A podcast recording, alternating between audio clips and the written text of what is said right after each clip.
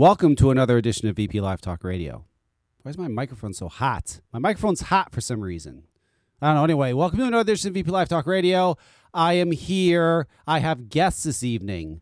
In fact, as a matter of fact, I have two guests this evening. I have one that's on the hold right now. I'm going to bring on in a second. That's Matt from Suck My Mod. I already told everybody about that. And I have somebody else calling it at 7:30 that you're going to be shocked.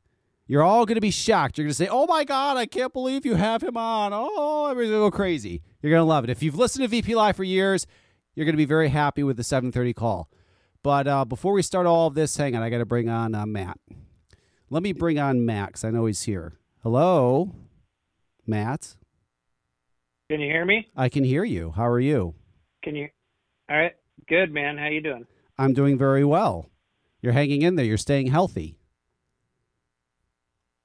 So far, Yeah, so far. Well, and we if, shall see. and, and if people don't know, Matt's, uh, Matt's beautiful wife is a nurse. So she is unfortunately around all of this nonsense. And then she, of course, has to come home, and I'm sure that is really freaking her out as well as Matt. Um, it's just terrible. and you guys have kids, so that so that makes it even worse. I mean, it's uh, it's crazy, but uh, God bless Vanessa because I couldn't do what she does. That that's really incredible what these nurses and all these these uh, medical professionals are doing. Because I'd be heading for the hills, and they stick right in there and they fight it, and it's quite amazing. So uh, I hope all of you stay healthy. Yeah, it's definitely. Uh, I was just gonna say it's uh, it's it's definitely stressful for her. I mean, there's shortages of gear everywhere, even the hospitals here right now. So, right. um, you know, because they they run lots of tests and majority are, are negative, but like they have to gear up every time. So they're already experiencing shortages. Right, right. That's terrible. It's absolutely terrible. But hopeful, hopefully, things are going to get better. I don't think they can get any worse. But I, but I can't talk about coronavirus stuff right now because that's not why I wanted Matt on. There's many reasons why I wanted Matt on. There's questions I have to ask you, Matt. Matt is pretty active on his Facebook. And I, I don't know if it's your personal Facebook. I think I think it's your personal Facebook, but you're pretty active. You post a lot of stuff. You have a lot of interesting things that you post. It gets a lot of people discussing things, which is interesting. Uh, so I, there's a few things I want to talk to you about. But the first thing I have to ask you, okay, I have I'm going to ask everybody this that comes on the show for the next month now, because I'm curious as what your opinion is. Well, let me play this first, okay? Let me play this first, and then and then I'm going to ask you. Listen to this clip, Matt.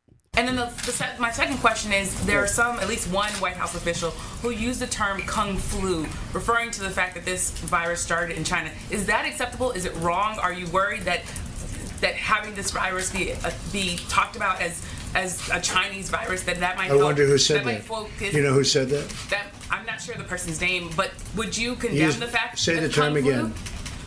The, a person at the White House used the term the Kung term. flu. My question is, do Kung you think flu. that that's wrong? Kung flu. Now, is it re racist or insensitive to Asians for people to say kung flu? Your honest Uh, opinion. yes, I think it is. You think it is? Interesting. You know, Yeah. I. Uh, what about it? Okay, so now he's also referring to it as Chinese flu. Is that the same thing, kind of, as saying kung flu, or is it different if he's saying Chinese flu? Because I, I don't. Th- I mean, I, I think I think you have like this. This stuff's on a spectrum. Like, I don't think that Chinese virus is as insulting as Kung flu is, but uh, um, I mean, I think that create state. Like, for example, when this all started, you saw business in in Chinatowns throughout the country go down, and so I mean, I think like we need to be careful not to stigmatize um, you know, or or cause other people to be more racist. But I mean, you know, I, I, I, I these things are graded on a spectrum. I wouldn't say calling it the Chinese virus is necessarily racist, but is it necessary? Probably not. Understood. Okay, I just I don't know. I I, I heard kung. I saw that exchange yesterday on TV, and I'm like kung flu. I'm not gonna lie. The first time I heard it, I laughed. I'm like, that's funny, kung flu. But yes, I can understand how, how people are getting getting all upset. But you know, the thing is, is we have to understand too, Matt, and I know you know this, that the Chinese. There was an article the other day that came out somewhere in China where they're actually blaming us for the coronavirus. What they said in this article was is they said that the EVALI uh, thing we had last year with all the people getting sick from vaping the THC vapes, well, that wasn't really from vaping. They said that was the coronavirus. So we actually had it here and we lied and called it EVALI and then they got it over there. So we're the ones that brought it. you saw that, right? That that's what they're saying. So, yeah, I mean it, it it's not all of China saying that. It's one of their I think it's like their minister of health or something like yes, that. the minister and, of health. Uh, um yeah, and so I mean obviously they you know there there's going to be a big blame game going on here but um, you know, there's been a lot of debunking articles since then um, that have that have proven that not to be true. Are, are are you one of those people? Like I've talked to a lot of people. It's interesting to hear everybody's perspectives. I talked to somebody today that I do business with. In his mind, it's the end of the. We're going to have the a deep depression. Unemployment rate's going to be ninety percent. Um, the economy is going to crash. It's like Armageddon. Like it's the end of the world.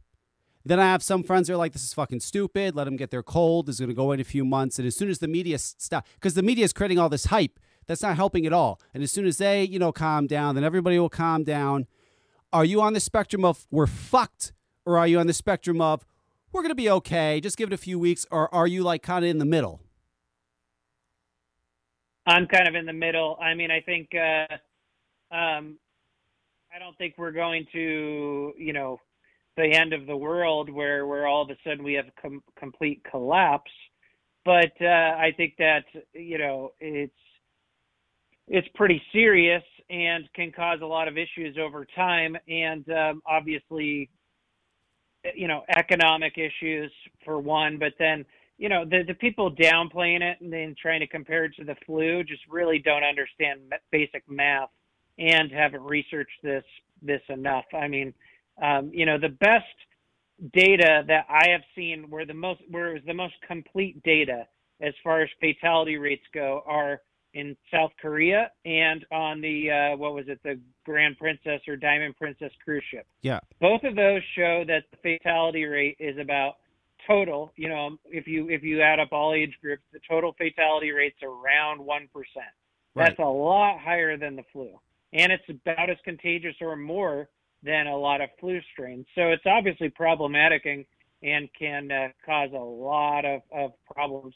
And obviously, the longer we have different kinds of, of shutdowns and, and fears, the, the longer the economy is going to be be uh, be suffering. But at the same time, if you just let it wipe out the population, that would have its own a, not and obviously wouldn't wipe out the whole population. But let's say we just let it run, and uh, 50% of the the population gets it one percent of that's quite a bit, and that would cause its own economic implications. So we're kind of fucked regardless of how we deal with this. But I mean, I'm of the of the idea that we shut it all down completely for a month, like Wuhan style, and just instead of this slow bleed, I you know businesses can recover from one month. They can't recover from like this slow bleed that could last you know a year or so. I well, it also depends on the business. You know, uh, for example, we had a restaurant down the street that just opened up last month.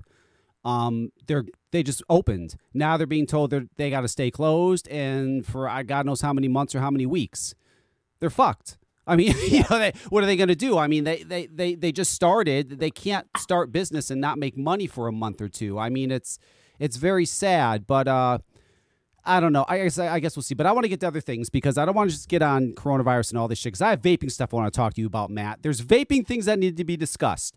Here's the first vaping thing I have to discuss. This this this drives me crazy. So, and I know you see all this shit on Facebook. So I got to get your opinion on this, Matt. So, um, I don't know. It was maybe a couple weeks ago. I saw this post going around where, and I'm sure you saw it too, where someone was asking for a $5 donation um, to raise money for the. Uh, um, the, uh, the, the they're doing the, uh, the the protest again in Washington. They're doing the uh, the rally. You know, they did the rally in Washington. You were there. I saw you there. They're going to do another one. So there was this post going around saying, you know, whoever can just donate five bucks, right? if you can. Please donate. That's what specifically said. Please donate five bucks to the rally. So, Brian Berber. You know who Brian Berber is, Matt? I'm pretty sure you do. Uh, that's the uh, the uh, Candy King. Yes, guy, right? yes. Odor of Dripmore, yes. And one of his lines is Candy King. Correct. He saw the post on, and I know this because I, I spoke to him about it. He saw the post on Facebook, you know, just scrolling through, and he said, okay, well, you know, I'm going to donate five bucks. So he gives five bucks. Um, and, and, you know, thinking, well, maybe they have some thing going on where if they, you know, so he just was being nice and saw it, whatever. Puts five bucks. Someone the next day, well, not someone, our friend Mr. Salter the next day goes on and puts up this post completely criticizing him, like, oh, yeah, yeah, oh, big five bucks. Uh, what a great donation from Dripmore. Well, number one, that wasn't a donation from Dripmore. Okay, that was not Dripmore making a donation. That was Brian, just a regular guy on Facebook, making a donation. Then everybody's going off about oh, how much he makes, and if he can drive a Lamborghini, he can't give more money. Ba ba ba ba ba.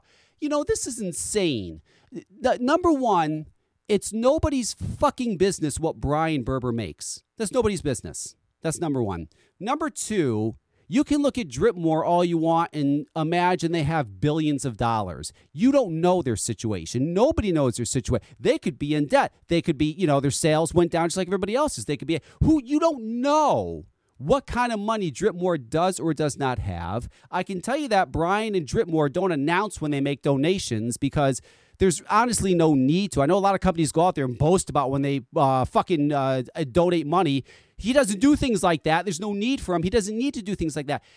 And then they start going off mad about, oh, you know, well, him and his Candy King and ruining the industry. You fuckers need to wake up because there were labels and brands ruining our industry way before Candy King came along. This shit started back in 2012 with all this bad marketing, bad labeling, childlike flavors, all this shit that they go off about. Candy King didn't start that. And mind you, when the FDA went after them, Matt, what did they do? They changed their labels. They got rid of all the shit the FDA said they couldn't have. They changed their labels. They haven't been bothered ever since. What the fuck does this guy got to do? Number, why, why leave him alone? I mean, it's nobody's business what he fucking does or does not do with his money. And secondly, they are we going to sit there and still go off on Candy King ruining the industry? It's so stupid, especially when there's brands out there that are way worse than Candy King. What is this hang up with these people in Candy King? And Brian, I I don't know if you ever spoke to Brian, Matt, but he's actually a nice guy. he's a real nice guy. I don't understand. Why is the industry so hung up on punishing Candy King over and over and over again? Maybe you don't know. I mean, I but you see what's going on, and maybe I'm missing something. I don't know. Like, like, does this guy deserve to get flack for the rest of his fucking life? I mean, I, I, don't get it. Well, I mean, there's there's lots of nice guys. There's nice guys at Juul that I don't agree with a lot of shit they do, Mhm. you know, business wise. Um, you know, I don't know. I'm on the board of the rally, if you, you know, the UVA. I'm on Oh, the board. I I argue with Salter a lot. I argue with Matthew Salter a lot. I don't agree with him on everything. Um, you know, he, we've debated on Facebook a lot. He knows that. Yeah. But it's always like a, a good faith argument when when we debate. Yes. Um, you know, I'm not saying that he should have called him out necessarily, but I don't really feel bad. Like I've seen the way, and yes, you're right. They're not the only offender by far, but I saw the way Candy King was marketing over the years, and uh, um, you know, pe- when people originally pointed out that it wasn't. Uh, you know, it, it wasn't probably the proper way to do it. The guy basically told people to fuck off and didn't give a shit. So I mean, yes, you're right. It's no, it's no one's business how much anyone makes, but um, you know, companies like Brian's and uh, and others definitely uh, didn't help the cause, especially when um, can pictures of Candy King e-liquid were used in uh, multiple different uh, uh, um, you know board meetings or uh, not board meetings. I'm sorry. Uh, what am I? T- what's why am I losing my words here? Oh, hearings, committee hearings yes. and uh, and other things like that by government. So you know, I don't really fucking feel bad for him. The dude, the dude's got money. I mean, I don't know how much money he has. But we- but He's you don't- you got don't- a good amount of money. You don't know that. See, we we assume. Okay. Uh, if I- he doesn't have a good amount of money, then I feel even less bad for him because he's an idiot with the way he ran his okay, hang on. I'm going to say Because. I do know, but I do know ballpark how much numbers he was doing and com- compared to some of the other big boys and their numbers. And all these guys, if they ran their businesses correctly, should be millionaires. Right. Well, okay. So, so just in Brian's defense, because number one, I did have him on my show two years ago. And again, I'm not defending Candy King and what they were doing at the time. I never did. I had him on my show two years ago, and I even told him when I had him on my show. I said, I'm not defending what you were doing with your marketing because I felt it was wrong at the time, too. He didn't tell people to fuck off. Lost Vape are the ones that told people to fuck off. They're the ones that when they went and said, "Listen, you can you change your marketing because you're being used in as example." The CEO from Lost Vape told everyone to go fuck themselves, and I ain't changing shit. And he publicly said that. Brian never did that. Brian came on my show. He explained what was going on. He said, "I want to do the right thing." He says, "You know, I, I understand that that." The marketing wasn't good in the beginning, but you have to understand too, he was doing what others were doing. He just did it the best. That's all. I mean, he was, he was just copying what others were doing. He just did it the best. And and it blew up from there. But he did. But in all fairness, now let me ask you this, Matt. He changed. He changed his marketing. He changed his labels. He did whatever the FDA wanted to, him to do. Should we still punish him? I mean, can't we say now at least, hey, thanks for changing, bro? Can't even get that. I mean, do we really got to like look back on four years and I don't know. It just seems seems crazy to me, and and hating like that isn't going to do anything. Because really, if you you should we should be friends with them. If you're making all this money that you're saying they are, um, then they could actually help with the fight and help uh, do things that you know other companies probably couldn't do. But one thing, real quick, because you were saying that, and I know a lot of people look at what he has, and I'm going to get a little bit personal. I'm going to get very personal right now. When I was young, Matt, we grew up. I had we lived in a huge house. My father drove Mercedes Benzes. He drove Rolls Royces sometimes. If you he wore a ten thousand dollar Rolex watch. If you looked at us from the outside, you would have been like, "Those fuckers got some money." But the reality was, is we didn't. He would go through money. He would get lump sums of money and blow it to live that lifestyle we were living, and then have nothing left. I mean, I remember some weeks him yelling at me like if I asked for 20 bucks, like get the fuck out of here. And I'm thinking, hey, we're driving a Mercedes Benz, motherfucker. You don't have 20 bucks, but he really didn't. You know, it was some people will go out of their out of their spending realm to project a certain life that they have that they really don't. You see what I'm saying? So just because you see Lamborghinis and big houses doesn't mean that person has money. They probably do. I agree with you, but that always doesn't mean that. You know, some people will front. Well, I, either way, I mean, even if it's just a, a show thing, I mean, here here's the problem. We, I mean, and you know this. Mm-hmm. For a lot of these business owners, there was a low cost of entry. They got in at the perfect time, and they blew the fuck up, and they and they didn't know how to run a business inside of a regulated industry. Right. And uh, when warned, they you know they were living their best life, and and and uh, doing kind of the YOLO thing. Yep. And they brought a lot of other people down with them. And so, you know, again, yeah, he's not the only person. He's kind of just a symptom of the of the the bigger issue here or whatever. But uh, you know, I don't really feel sorry for him if he got called out on Facebook. Would I have done it? Probably not. There's right. bigger fish to fry right now. Right. Like you know, shit Juul's doing in Florida. Yes. Uh, but uh, um, you know, I don't really, I'm not going to lose any sleep over it if his feelings were hurt. And, and just so people understand, because my listeners count on me for all the e-cig information, Matt is referring to in Florida. Um, they've passed a, uh, a they're, they're, I think they already passed the flavor ban, and Juul is advocating for the flavor ban. They, they, they want people to be on board with it. Well, the governor hasn't, the governor hasn't signed it yet. Okay. And so the the Florida Smoke Free Association is fighting it and trying to get them not to not to sign. Juul is sending out. See, they lumped multiple things into this letter, or no, I'm sorry, this bill. Yeah. They had uh, tobacco 21 and a flavor ban. Juul is sending out an email to all their customers in Florida saying, "Tell the governors to support this bill and that you support tobacco 21." What they aren't saying to their customers is that it's also a flavor ban. Right. But the whole reason, obviously, Juul wants it to be to pass is because they don't want you know vape shops and open vapor to be able to sell flavors because it's uh you know that's their competition and and Juul themselves can't sell flavors right now. So uh you know it's just kind of deceitful the way they're going about it. Right. Right. And, and I and I just want to add too, uh, before I finish the uh, Dripmore and Brian Berber discussion, uh, when I had Brian on my show, and I've done literally hundreds. I've been doing this show for 10 years, hundreds and hundreds of shows. I've done tons of them, probably a thousand shows at this point. That show was the most listened to show out of any show I've ever done. I couldn't believe it. I've had celebrities on. Nope. That show was the most listened to show. So for all these people that, oh, fuck uh, Brian, well, you certainly wanted to hear him when I had him on my show because you all fucking listened and you were all interested. So anyway, I and I don't have much time with you because I, I'm just going to say it now. Um, at 7:30, Russ is calling in, and people haven't heard Russ in. When was the last time you heard Russ, Matt? I mean, forever. It's been years.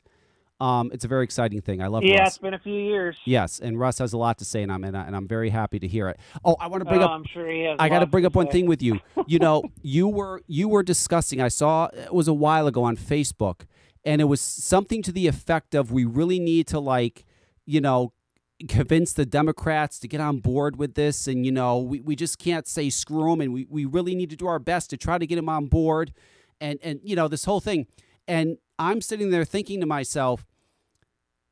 I mean, this is just reality, Matt. Without Trump, we're fucked. Good luck trying to convince a Democrat. You think Blumenthal's going to. I sat down with Blumenthal 10 years ago. And 10 years ago, he's like, nope. No, And- okay, that's not what I said. First off, that's not what I said. Okay. Let me, let me clarify what I said. Okay, clarify what you said, please. I said not all Democrats are one, just like not all Republicans are one. okay. Now, I said that we there's we need to go at we need to form the type of coalition that cannabis has formed, where they have progressive Democrats on one side, so you know your Alexandria Ocasio Cortez types on one side, Yep. and then on the other side they have the uh, more uh, libertarian Republican types that that uh, are are for it too. They've done a really good job of putting that coalition together.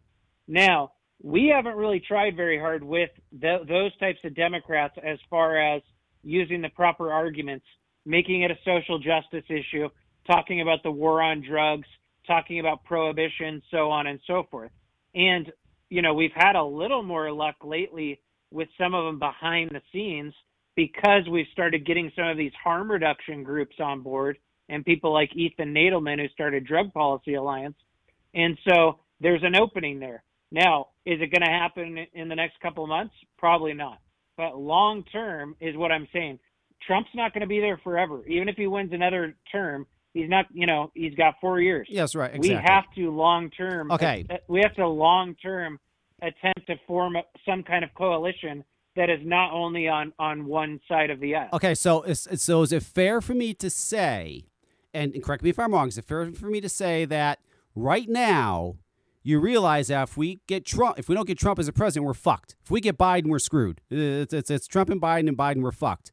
But what you're saying is, is if it is, we need Trump and we've got four more years, but then we really need to get Democrats on our side, and we need to use those four years to do to get as many as we can to understand what we're doing and get them on our side. Is that is that what you're saying then? Like, I'm saying that we can't make it be such a partisan political issue, and we kind of were forced to, you know, more and more so because Republicans have been more favorable to our cause, and then with this whole flavor ban nonsense that that Trump originally was going to do, we had to really work him hard.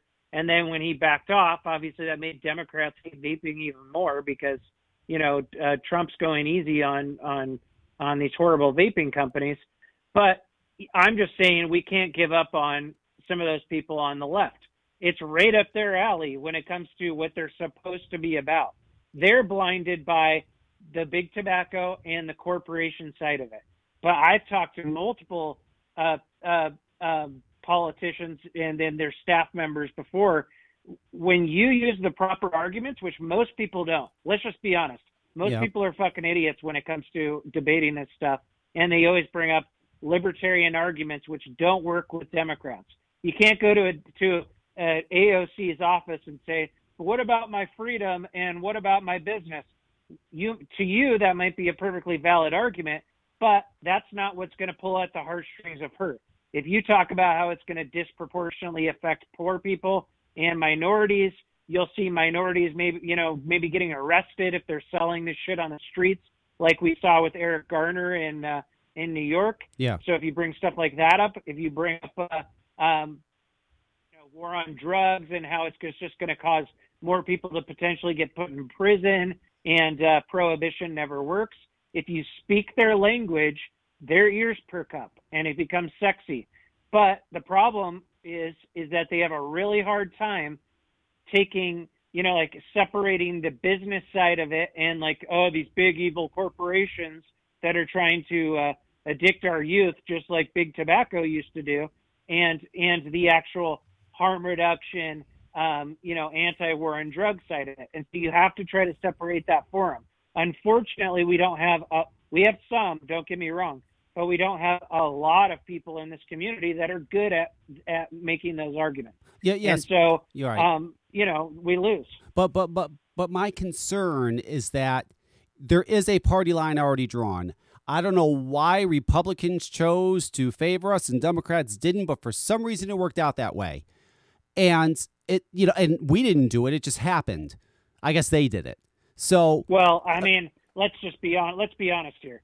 There's there's money there, and uh, you know, big tobacco took over a a a you know a big part of the market share when it came to vaping. yeah. and um, and so there's definitely part of it there. All these people that are advocating for us from different groups and stuff aren't just doing it out of the kindness of their own hearts. Right. Obviously, there's there's money involved, and so uh, you know, and then and then yes, like the the the the the business side of it, but at the same time, you know, re, you know, Republicans aren't consistent either because they'll be anti-marijuana legalization, but some of them are, but then you know, not wanting to ban vapor or whatever. Right. Um, you know, so you, you just you have to. to I talk to Republican uh, um, uh, politicians, like lo- you know Montana politicians and stuff, and I speak their language on that. Like I'll bring up harm reduction and and and you know that it's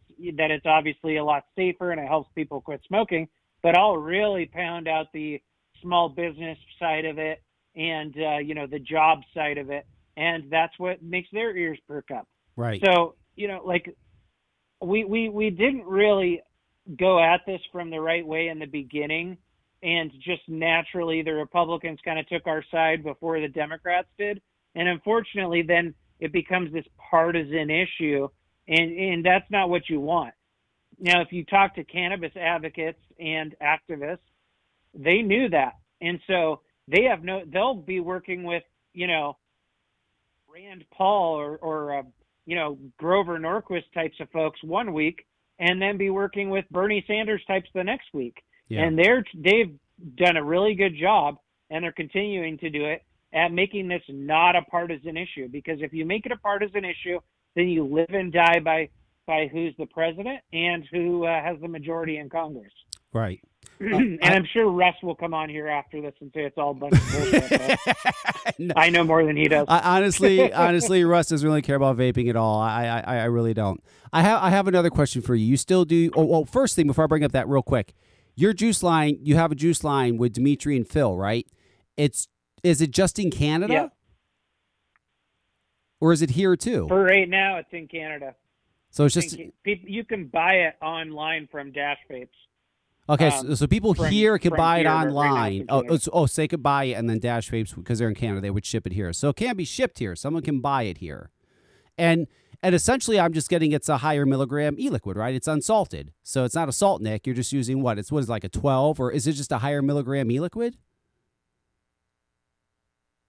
Yeah, it's uh, it goes all. You can actually order it all the way up to 20 milligrams. Oh, okay. Oh, no kidding. So it uh, goes from what 10 to 20. You can get different strengths then. Well, like Dash Vapes will do. I mean, we when we came out with it, we wanted to do kind of like what what you've done with yours. You know, like a uh, uh, a thinner liquid. Go, so get away from this because you do 50-50 as well, right? no, I do 70 30. Are yours 50? Oh, I thought your I thought yours were 50-50. Um, so you know, we wanted something that worked well in pods and Right. MTL tanks and stuff. And so all the testing was done with that stuff. So as far as strength of flavor, sweetener, um, it was done. You know, for it was it was kind of all made for mouth to lung uh, uh, products. Right. And the uh, PGVG is you know it's thinner than a lot of the other liquids. right. And you have you uh, you you just doing the three flavors? or You're going to do more? Is that it? We'll see. I mean, you know, things are so uncertain right now. Like, I know. Who knows what's going to happen? I know things are very uncertain. I have one more question before you go, Matt. You still doing your show? You do your show, right? Like, or it's like a you do your YouTube uh, uh, thing. I think on Mondays or Tuesdays or something. I was doing it really. I was being pretty consistent last year, and this year, like, I've been slacking. I got burnt out, man. Like after after all that flavor ban stuff and everything, like it was hard to be motivated this year. And then obviously, like right at you know towards the end of January, into February, it's like, oh, here comes coronavirus, which slowed China down a lot, and uh, um, you know, it's still slow. Oh, and and I can. And so it's just like I got a little. I'm sorry. I was going to ask you like a quick. You're really good at something at staying on a schedule, and then and then you drop off, and it's hard to get back to it. Right. And I was uh, now that you bring that up, reviews, right? They're slow. I mean, listen, everybody knows I, I, I deal with Zophie. I help with Zophie's stuff. It's slow. Like there's nothing. Like like China, it's pretty much ever since they came back from holiday, it's like nothing. Right? I mean, it's nothing. Yeah, the issue is, is they don't have they don't you know a lot of the management and stuff is back, but their labor force isn't completely back. Right. They're starting to let they're starting to trickle in now, but they went on Chinese New Year holiday and their labor force pretty much dispersed around the country to go back home from where they were. A lot of their labor force is from Hubei province.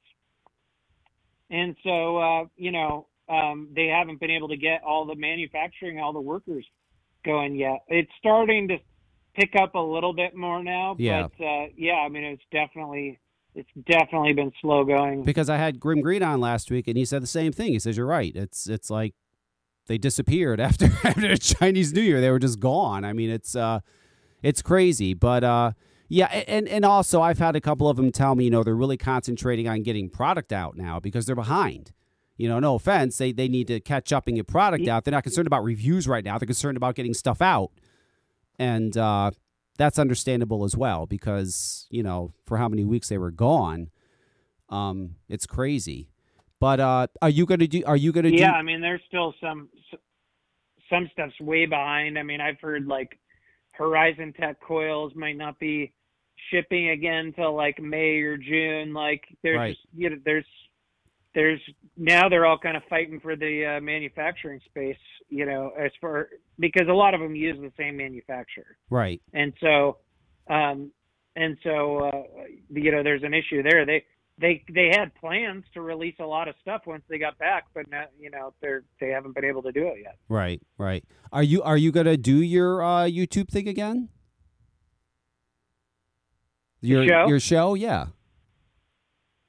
Yeah i need to start doing it again and get get motivated with uh with doing the live shows again Why have you never asked me to be on your show? you were probably coming up I was going. i have like probably 10 i have like 10 to 20 people that i like last year i probably had like a total of maybe maybe 11 or 12 guests but I, I did a lot of a lot of them on my own too just like Q and A's and stuff Right. um once the flavor ban stuff hit it was like everything was focused on that Right. Because because I'll tell you, I think I'd be a good guest. I know Matt's not very fond of me personally, but I still think I would be a, a good guest. I've been around a long time. I, don't know why you always say that why do you think i'm not fond of you What? Okay, I'll tell you. I- I'll tell you why. I'll give you one reason right now, and then I won't go on. But I'll give you one reason. Uh, for the past couple months, you have not responded to any of my text or calls at all. So I'm just assuming, you know, when you don't respond, when someone doesn't respond to your text or calls, you kind of assume that they're not really fond of you or they don't want to talk to you. So you know, I stopped. I'm not going to bug you. I mean, I'm not getting a response. Um, I looked when I texted you today about the show. I saw that I missed two of them. You got to understand, man. Like I do, I do that with a lot of people. I, I'm sometimes sure. I'm just like overwhelmed with with like I go into modes where like I'm I'm just not uh, I'm not social. But and honestly, I really don't care if you don't like me or not because I like you, and I like having you on because I don't have I like you. I like you, and I don't have any problem with you. And- if I had a problem with you, I would literally tell you I have a problem. With you. Okay, that that I, I'm happy, and you know what? I that's the thing too, because what's weird to me is like whenever I have now, now your next guest, your next guest, I'm not fond of. yeah, I know.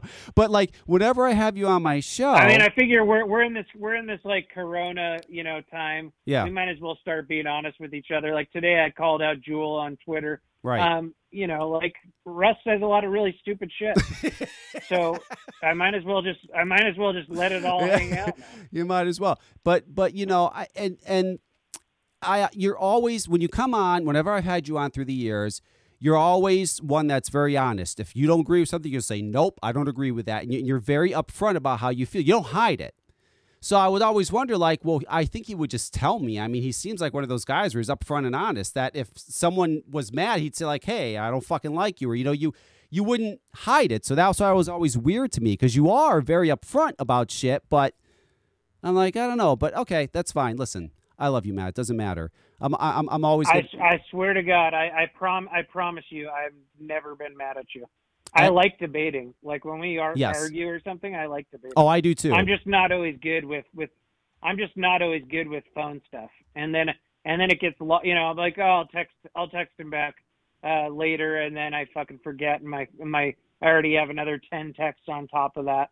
And so uh it's, you're not the only one that's complained to me about that. Right. Oh no, listen, it's okay.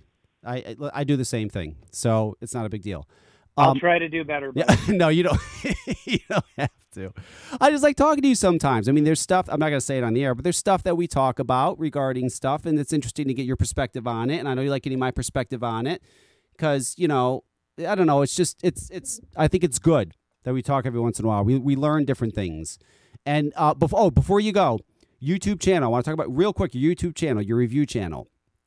Are you going to start like Zophie's doing it? She's mixing in other reviews and shit, like of other stuff. Are you going to start doing the same thing? You going to leave it the way it is? I mean, what do you are, are, are you are you just what are you doing with it? Because everybody, every reviewer has different things they're doing. I uh, am. I don't have plans to do any kind of other YouTube content besides vaping right now. Okay, fair enough. Um, it's just, it. You know, I'm not saying I never will, but uh, it, the idea of it is overwhelming to me, and uh, and uh, uh, I, I'm not sure what I would, you know, what I'm really passionate about enough to like do. Like, I love tech. I like politics. I like, you know, the different thing, you know, different things, but I, I don't know if I really want to like make videos on on on any of those. Maybe Right. I will at some point, but I mean, it's been a really fucking stressful like last six seven months and stuff, and like so I've, I'm kind of still stuck in that orbit, you know, Right. and the, and uh, the, what's going on with vaping, and so just even thinking about like making reviews for some other random gadget, you know, that like I don't know, it just does, it doesn't appeal to me right now. And you know what? You're still here. You haven't abandoned it. You said I'm still here and I'm sticking around, even though this vaping industry is kicking my fucking ass. I'm still here, so that's good. We appreciate you for that, Matt.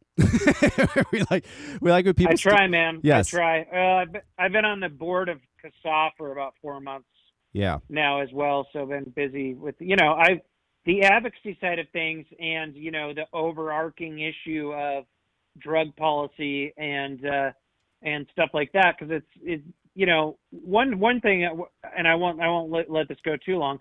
One thing I think we made a mistake on was trying too hard to always segregate ourselves from other drug policy and other harm reduction issues. Yeah, um you know but but like and- and, you know we used to always be like oh we don't want to be affiliated with anything that's marijuana related or whatever. Um you know i got i get the point but at the same time like we should have been embracing you know some of these other drug policy groups right. and harm reduction groups years ago Yep. and kind of gotten under their umbrella and i think we would have done a better job at uh, at fighting this issue Right. Oh, I agree. I agree. Well, thank you, Matt. I really appreciate you calling, and I know you're busy. Uh, tell your wife I said hello, and I hope she stays healthy, and I hope uh, you guys survive coronavirus 2020.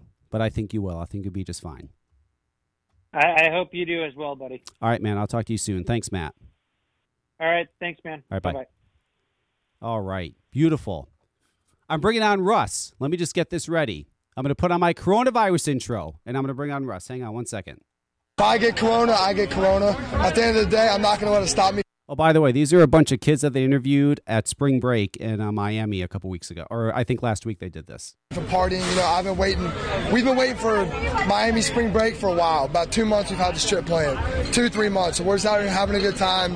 Whatever happens, happens. Like it's really messing up with my spring break. 'Cause What is there to do here other than go to the bars or the beach and they're closing all of it? It's really messing. Up. I think they're blowing it way out of proportion. I think it's doing way too much. doing us bad. We need a refund. This virus ain't that serious. It's serious. It's more serious things out there like hunger and poverty, and we need to address that. Yeah, I mean, we planned this a long time ago and it was kind of up in the air if we still go, but like we're here. I just turned 21 this year, so I'm here to party, so it's kind of disappointing. But we're just making the most of it. We met these other people in our little Airbnb spot, so we're just hanging out with them and trying to get drunk before everything closes. I mean, it sucks, but we're gonna make the best of it. We're enjoying ourselves. It sucks, and I'm from New Orleans, so this really sucks. However, we're gonna enjoy ourselves. We having day parties all day. It's my birthday, St. Patrick's Day. Turn up. We're just trying to roll with the. We're we're just living for the moment. We're just going for. We're just gonna do what happens when it happens. When stuff closes, we're gonna do it when it closes. But uh, uh, besides that, we're just trying to have the best trip we can.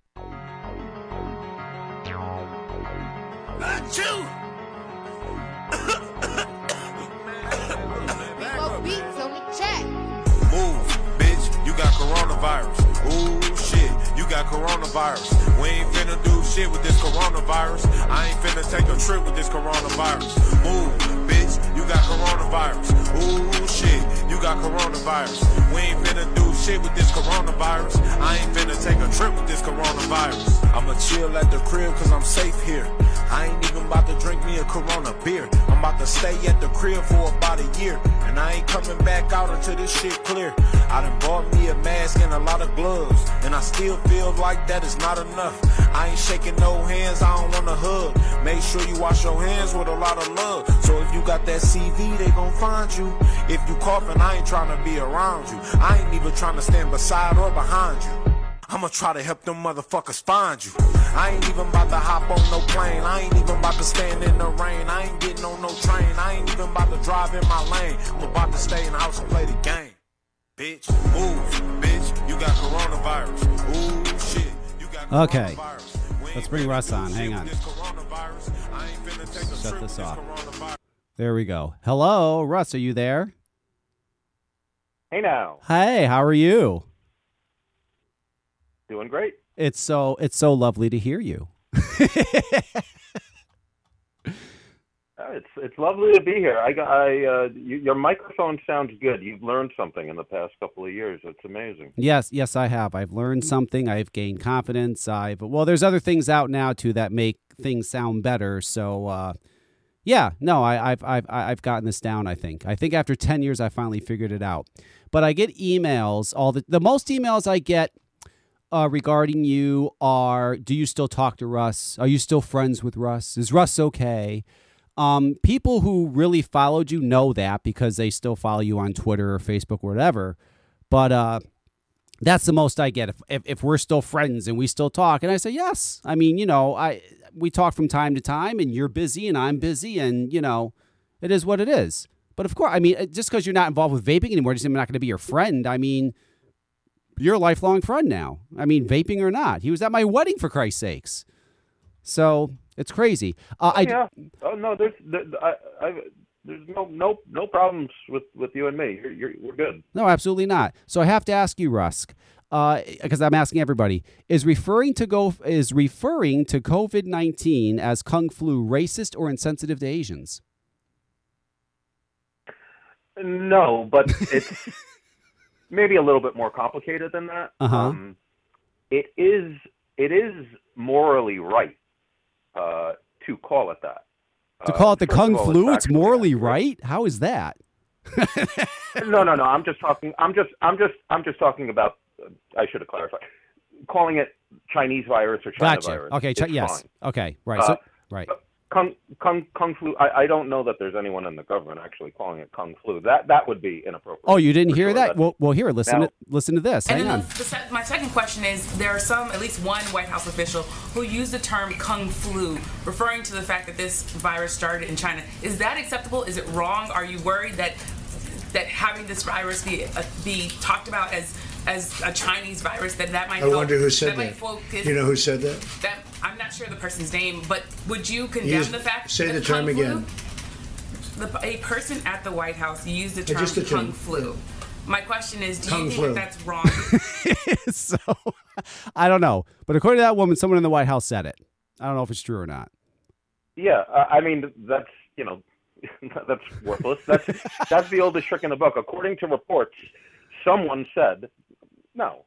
Right. Say the name, and then you get that person on, and then you get them to answer for it. You you can't just throw out these nebulas.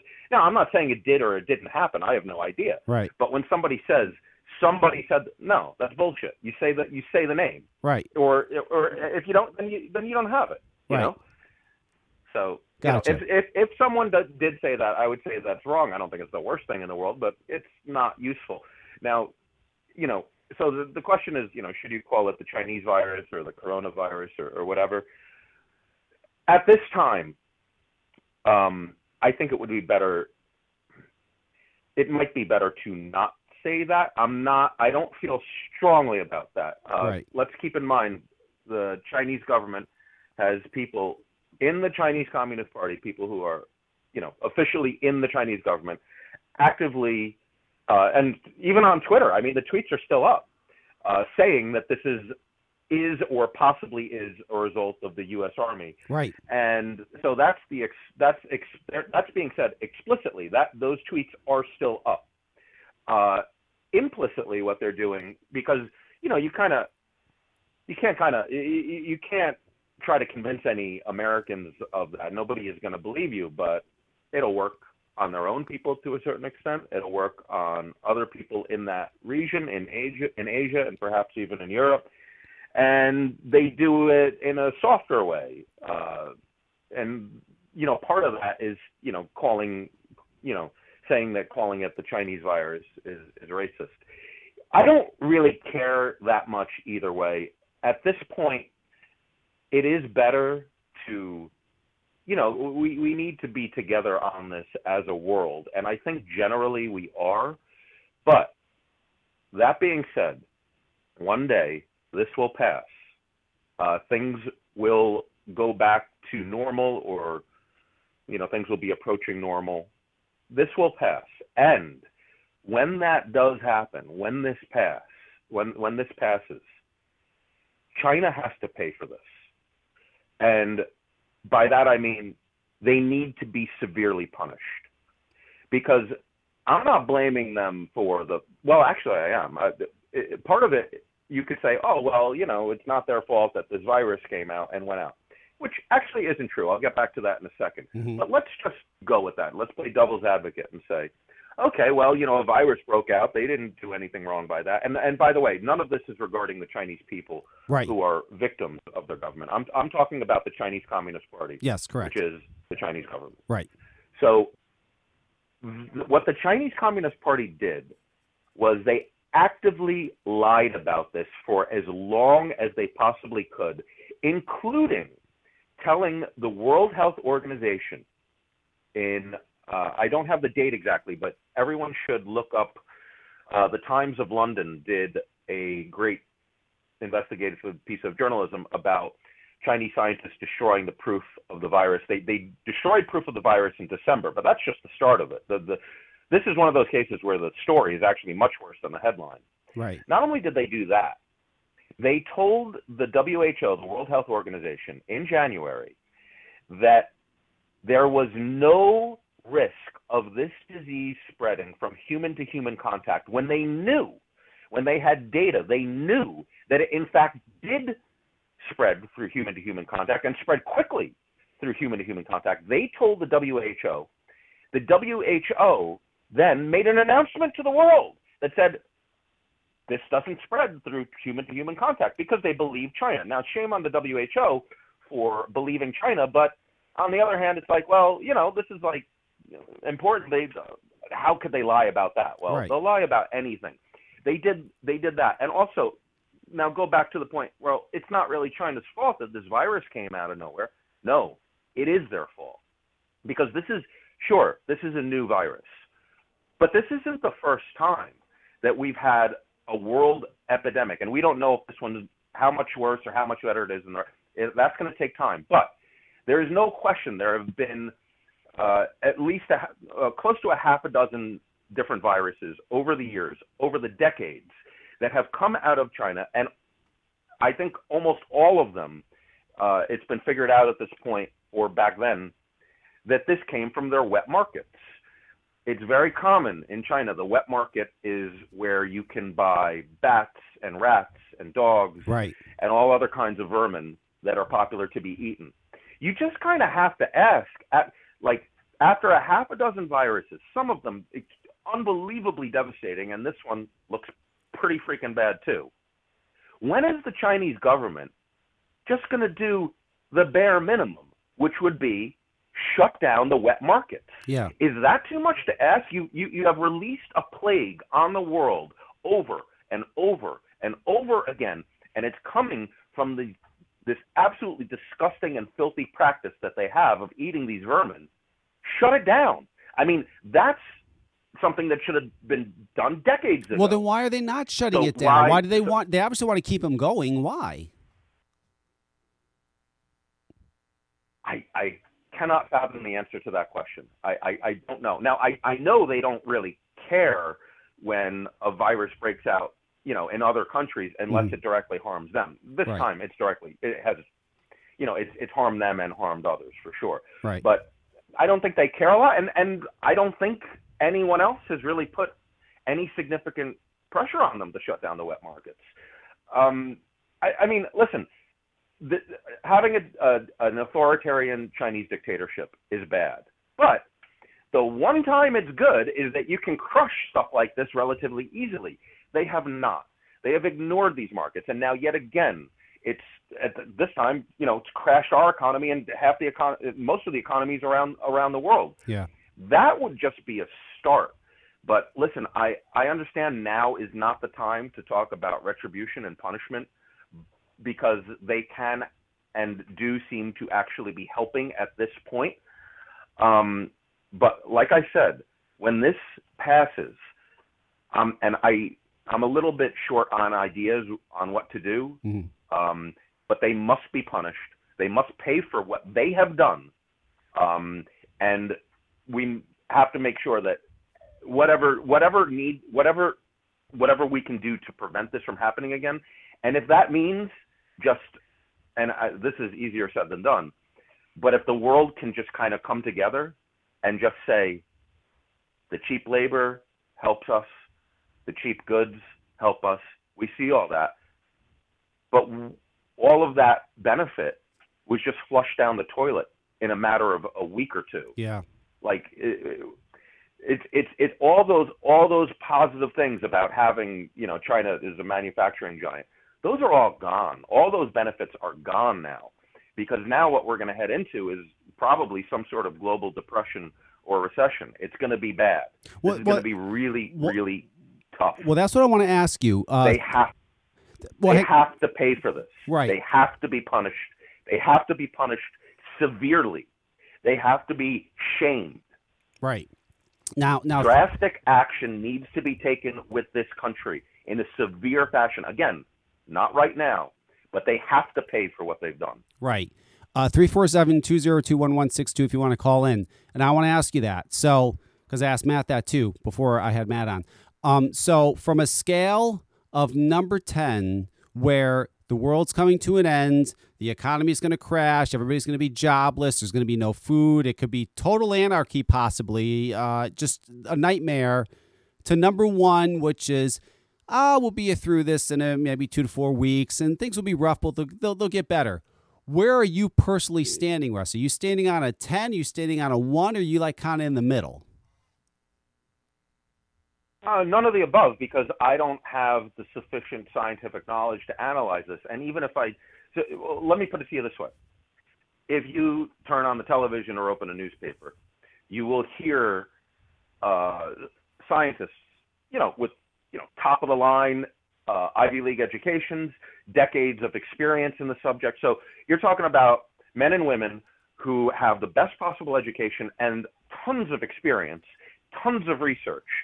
Um, ask uh, not that exact question, but a question similar to that. That you know people want to know what what the hell's going to happen. So everyone's being asked that who is in a position who can supposedly answer it, and you will see wide, wildly different projections from people who appear to have the same, you know, the same credentials and the same experience. Obviously not identical, but have a lot of credentials, a lot of experience, have done a lot of research over decades, coming up with different projections.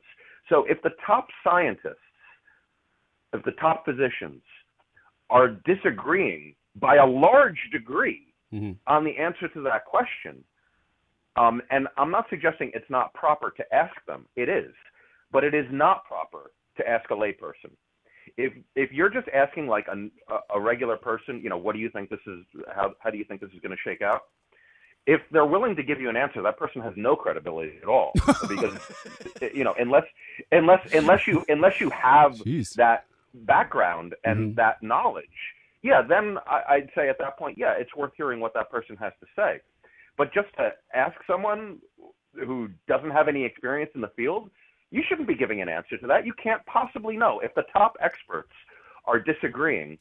Wh- What is what is that? What is a regular person's experience? Yeah. uh, No, no, or- I understand what you're saying. I mean, and I- that's and that's a, and that's and that's and my, my my opinion is worthless on that. I don't have the experience to, to, to know that. Oh, I don't either, and I and I and I if I'm asked that, I can't answer it because I have no idea. I'm praying to fucking God it's not gonna go uh, go on and, then destroy my business and God and what they're uh, the media is saying, but I don't believe anything the media says anyway. But I, I yeah, I mean, I I really don't know. I really don't know, and all of this coronavirus stuff is just taking away from this wonderful presidential uh, uh, election that's going on. Did you watch Biden and uh, Bernie Sanders debate the other night, Russ? Did you did you see that? it it was on. Did. you did see it. Um, so it was one that they, they had no audience. Now, I was talking to people about this the other day, and I had some friends like, "Oh, I don't want to see how fuck that." I said, "You are missing gold not watching this." Um, the way they were going after each other was really unbelievable. Joe Biden's going to get the, the nomination. I mean, it is what it is. It's done, and I believe Bernie's already discussing dropping out anyway. But if you missed the debates, uh, the the last debate, and whatever future debate they may hopefully have again, and I can't wait for uh, Donald Trump to debate uh, Joe Biden because he's just going to stomp all over Joe Biden. That's just going to be a joke.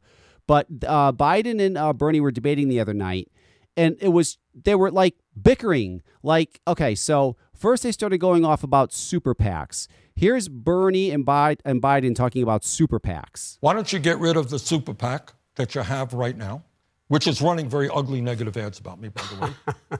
Don't laugh, Joe. That's just the truth. and they got two other super PACs running ads against us. Why don't you just say right now, go on television and say, hey, you know what? I think in the past, Joe, if I'm not mistaken, you condemned super PACs. Is that correct? You get rid of the nine super PACs you have?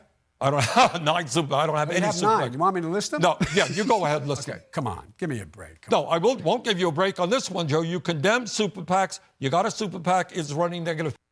I mean, is that not gold? I mean, they did this for like an hour. They bickered. Um, it, it, it's just crazy. And and the thing, okay, number one, Russ, you have to agree. Bernie's a socialist. America's not ready for a socialist. Correct? They're just not ready for a socialist. It's not going to happen. I don't care how many college kids like Bernie. Not going to fucking happen. We're not ready for a socialist. Why does Bernie keep on going? Uh, I mean, it, it's it's it's not an opinion. I mean, you can see he's been absolutely decimated. Uh, you know, after after after the moderate, the, the quote unquote moderate lane was unclogged and everyone kind of dropped out. I mean, it was you know, it was clear as a bell. Yeah, no, n- not many people are interested in his policies. The ones that, however, the ones that are interested are really interested in it. So you know that that'll be interesting to see whether or not those people come along. I mean, there will be there will come a day if it. I, I haven't turned on the news at all today. I'm I'm kind of trying to limit my exposure to news because it's um, Because they're full of shit. Because they're full of shit. I mean, not just bad for your brain, because they're full of shit. I can't watch the news anymore. They're just so full of shit, Russ. I can't.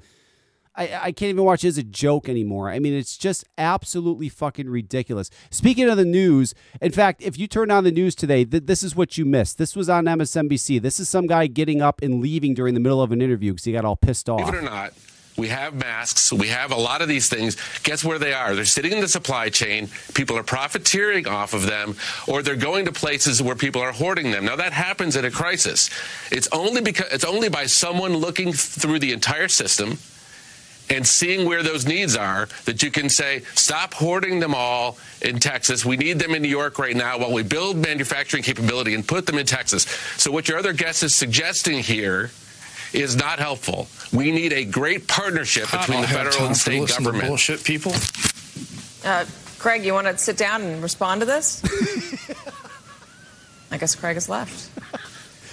Um, Did you Andy, hear him? He said this is total bullshit. He just got up and walked off right on live TV. Yeah, so so I'd like I'd like to talk about this a little bit. Yes. Um, I, I again, like I said to you before, Uh-huh. I have no background at all in terms of you know the science that's required to make an accurate prediction on what's going to happen with this. It's not something I'm familiar with at all. I am very familiar with psychology. I studied it as an undergrad. I studied it as a graduate student, and in the past five years, I've kind of been uh, completely immersed in, in psychology uh, again for various reasons. Uh, I'm not. I'm not saying I'm. I'm the world's top expert on the subject, but I am. I definitely You're versed. You're well-versed. Psychology. Yes. And I'm not. I'm not. I'm. I'm not a layperson. I. I Right. I, I've studied this extensively and ex- extensively and expensively. Yes. um, so that is my two major concerns. Again, I can't tell you what's going to happen with the virus itself, and you know what kind of toll that's going to take in terms of sickness and death. I can tell you a little bit about what the fallout is going to be from a psychological perspective. It, it's going to be bad. Um, so let's just pretend. And again, this is not my prediction. Yeah. I'm, I cannot make a prediction on, on sickness. But let's just say it, it's on the low end of what the experts are predicting, right? Right. Let's say it's it's bad, but not that bad, right? The psychological ramifications are going to last for a long, long time. Um, first of all, just from a, a safety uh, a safety perspective, put yourself put, try to put yourself in the mind of a terrorist, right? Yeah. Someone who's the kind of person who would blow up the, the twin towers, for example, and we know those people exist. Right. Now, how have they been doing lately? Not very well, at least not with America, the people they hate the most. They haven't really had anything even remotely close to a, a 9/11 type event. There have been little things here and there, and I don't want to minimize the deaths that have happened in those things, but they are relatively small compared to what they really want to do. We know what they want to do. They've already done it. Right. So things are pretty bad these days for the terrorists. They're not getting their they're not getting the job done as far as they see what the job is. They're watching this. And what they're saying now is, "Oh my god. Why are we trying so hard to get into this country which is hard to do and then blow up buildings and and and stuff like that? That that stuff's really hard. It, it takes like a lot of stuff. Why don't we just do this? I mean, this has taught us we can crash their economy, which causes death. We can crash their entire economy just as long as we put something together that looks credible. Because right now, like like I said, I can't predict what's going to happen. But in terms of like the death count that's happened right now is relatively low for now. Let's hope it stays that way. Right. But that said, not, there's not a lot, in t- relatively speaking. I feel horrible for the families that have lost people and who and people who are sick. But the total number is relatively low right now. But look what it's done. Yeah. It's completely crashed our economy. Uh, so imagine, imagine having that information now. The the future of terrorism is not, you know, bombs. It's this. and it doesn't even have to work that well. That's what we've learned. We've they have well, that's what they've learned. They've learned that they can send an entire nation and perhaps the entire world into a panic with something that may or may not even be what people are afraid of. You know, they just ha- it just has to look credible, and the and you know I, I think the reason why we've been through many of these Chinese viruses in the past before, um, SARS and MERS and so many others, Yeah. right? Nothing like this has happened. It's never crashed our economy, and and all of those all of those viruses have much higher death counts uh, than this does, at least you know. But even even as the death count rose and it was really bad, and you know all this stuff, this never happened before.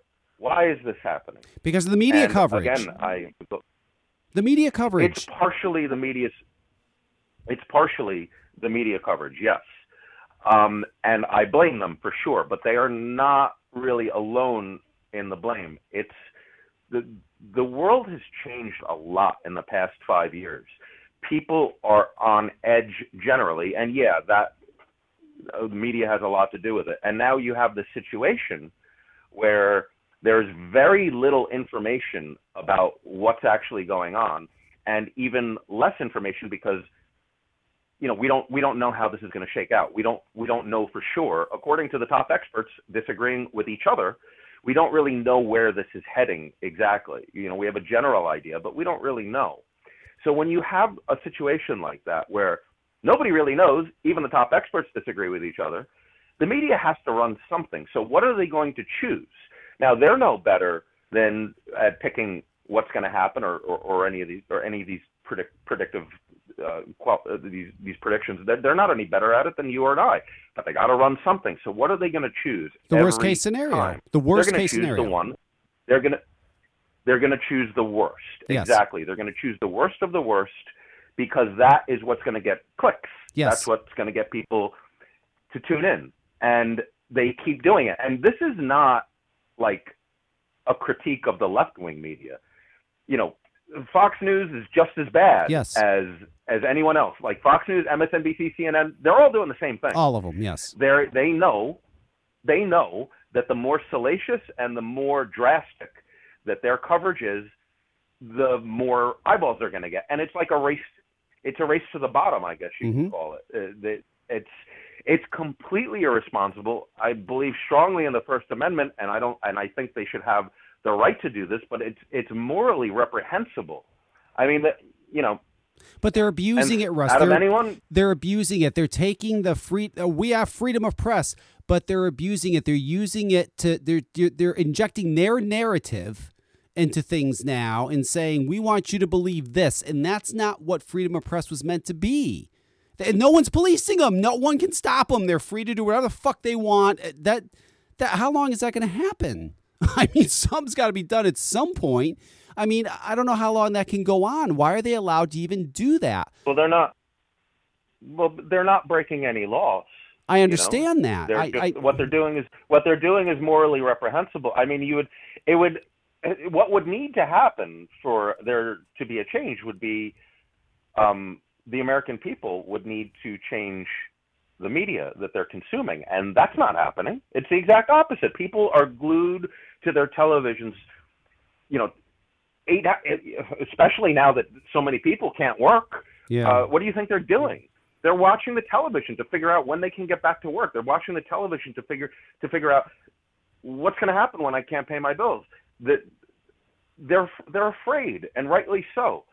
The The psychological effect of this is devastating. Yeah. The economic impact is uh, uh, all right. I'm not an economist, but I know that when you, when a market loses 30% of of its value in a matter of a couple of weeks, it's bad. This is not something that can be. I, and listen, I love Trump. Everyone knows how much I love him, but this V-shaped recovery thing, I don't think it's that simple. I Yeah. I, I think that it's going to be a lot harder and a lot rougher, and it's just it's just it's absolutely I, I've never been so. I'm so mad about this. I'm so so so mad about this because everything was great. Now I understand half the country is really upset that we have this one president. okay, if that's the worst problem you have, we're doing pretty good. Yeah. I mean, we were doing great, just great. And then this thing hits, and in two weeks, we're into a future that we have absolutely no idea what's going to happen. Forget about the, the, the virus for a moment, but how are we going to recover from this? Um, I hope Trump's right. I hope we get that hockey stick recovery. I'm not so sure about that. Yeah. No, I'm Um, not either. And I, I and I and I think that the government does have a responsibility. Generally, I would be against, you know, doing payouts to people uh, or to industries. But in this case, the devastation just happened so fast. I think they have to, and I think it's I think it's the right thing to do. The problem is. Um, or potentially what the problem is is we've seen these things happen before. Things go real bad. Obviously, the Great the Great Depression would be a great example. Things were really really bad. The government came out with these policies that were intended to help temporarily, but we still have all those policies today. Yeah. It's so it's very easy to pass a law or to institute a regulation or a policy. That's easy. It's hard to take them off the books. It's real hard to take them off the books. Right. And I'm worried about that too. That whatever happens, whatever the good intentions and however necessary they may be, and I do think a lot of these uh, safeguards for the American people are, are necessary. I'm worried about them staying forever. Right. Right. You know, Greg mentioned something the other day. Greg Conley is absolutely right. He said, You want to know what scares me the most about all this? He says, All the unfair, unjust laws and regulations that are going to be made while nobody's paying attention. And he's right. oh right. yeah, oh yeah. I mean, even if you even if you look at some of those spending bills, like if if you actually read those, the the, the bills that are you know meant to help coronavirus, Yeah. there's tons of shit in there that have nothing to do with coronavirus. That, Mhm. because you know Trump Trump was like, all right, we're going to spend 2.5 billion, and then Schumer's like, no, we need 8.5 billion, and then Trump was just like, okay. Now I don't think they expected that, and all of a sudden they're like, uh. How are we going to spend enough to get up to 8.5 billion? Well, naturally, after you run out of ideas on how to help with the virus, you just start throwing other random stuff in there that they want. And of course, I I don't know if he has signed it yet. Uh, again, I'm limiting my exposure to the news, but it will be signed if he hasn't signed it already. And it's it's just pork. It's tons of pork Yeah. in there. It happens every time, but it happened real bad this time, and it's it's it's going to continue. Um, the president doesn't.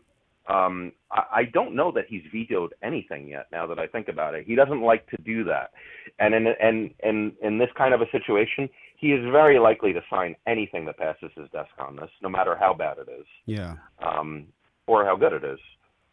Um, yeah. It, But he also wants to keep he also wants to keep the American public people happy. He knows an election's coming up.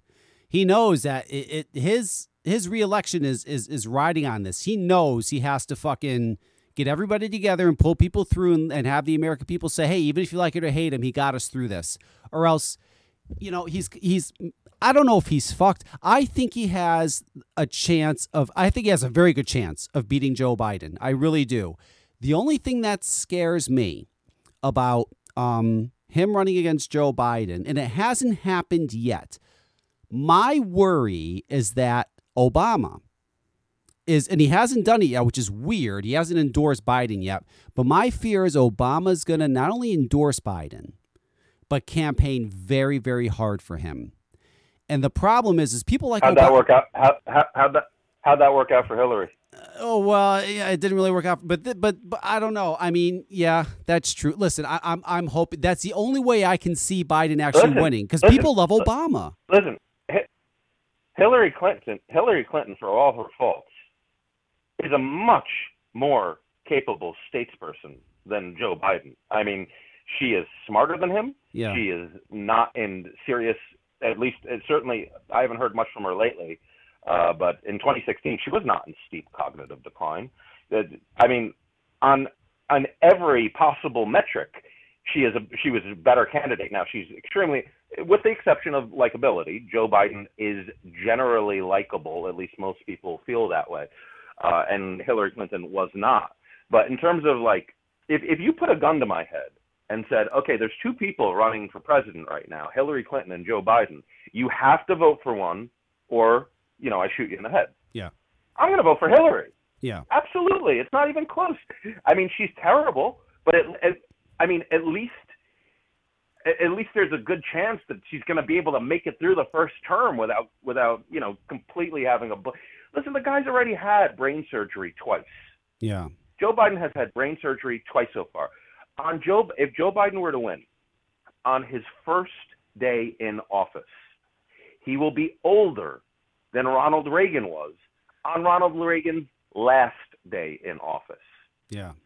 It is completely insane to to to put someone in with that kind of medical history and that advanced age and you can see the effect it's not even like well something could happen something's happening every day Yeah. he he doesn't know where he is like, like it's it's ridiculous but we're in a situation where you know 40% of the country is like anyone but Trump and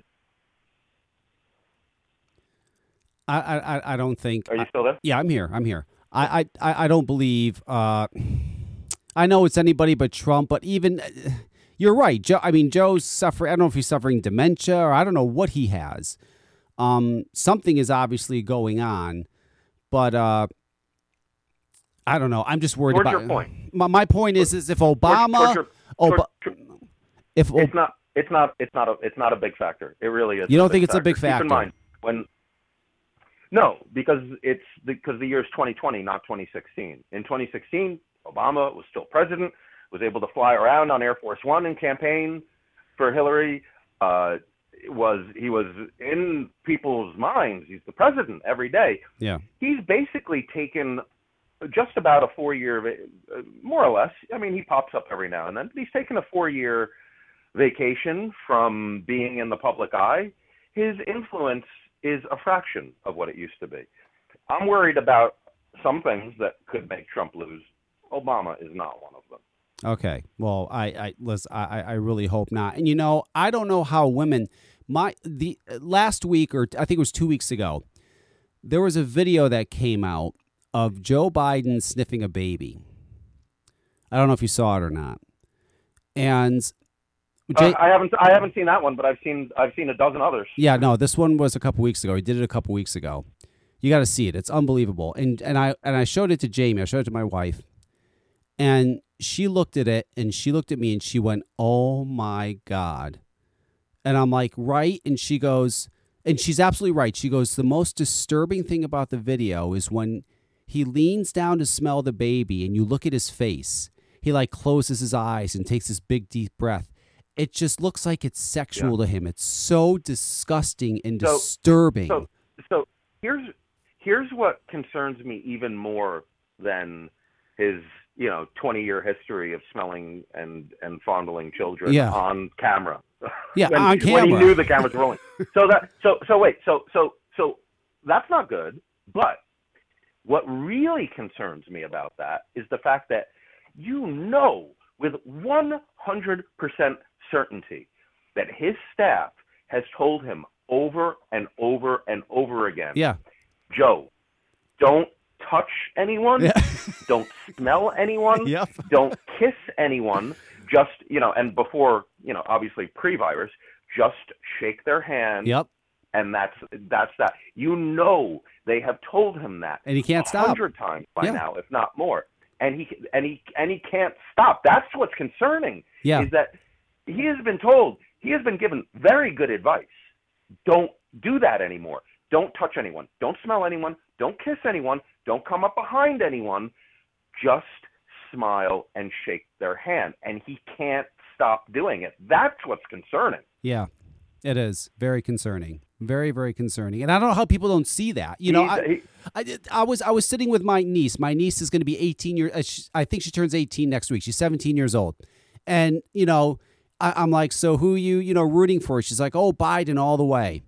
And uh, and I said, well, have you seen the the videos of him and the children and stuff? She goes, yeah, I don't care though. I don't see anything there.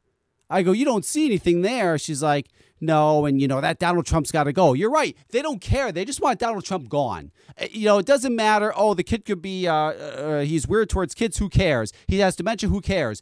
Anything is better than Donald Trump. That, that I mean, that's insane to me. But that's their fucking attitude with this. With this. I don't know how Joe Biden even got it. Joe Biden a month or two ago was almost out of it, and somehow he fucking came out of nowhere. I don't even know how the fuck that happened. Um, like, Well, the DN, the DNC decided that um, they made the, they. I got to say, I am impressed with what they were able to accomplish because that's never been done before. They saw that with their the rules as they were with proportional um, proportional awarding of of the delegates, which was not the case in in most states in 2016. They saw that if all of the candidates that were in at at the time, just you know, just before Super Tuesday, they were all getting some delegates. You know, they were all uh, they were all racking up some delegates, and just the way that the math worked out was that if all of them, if you know, Klobuchar, Buttigieg, Biden, and uh, I'm pro- and uh, I'm probably forgetting someone, uh, Yang, kind of. Uh, Warren. Anyway, if they all stay in, Yep. Warren, but I don't count her because she wasn't perceived as a moderate. If all the moderates stay in, Yep. they're all going to be getting some delegates, and either one or two things is going to happen. Bernie is going to win.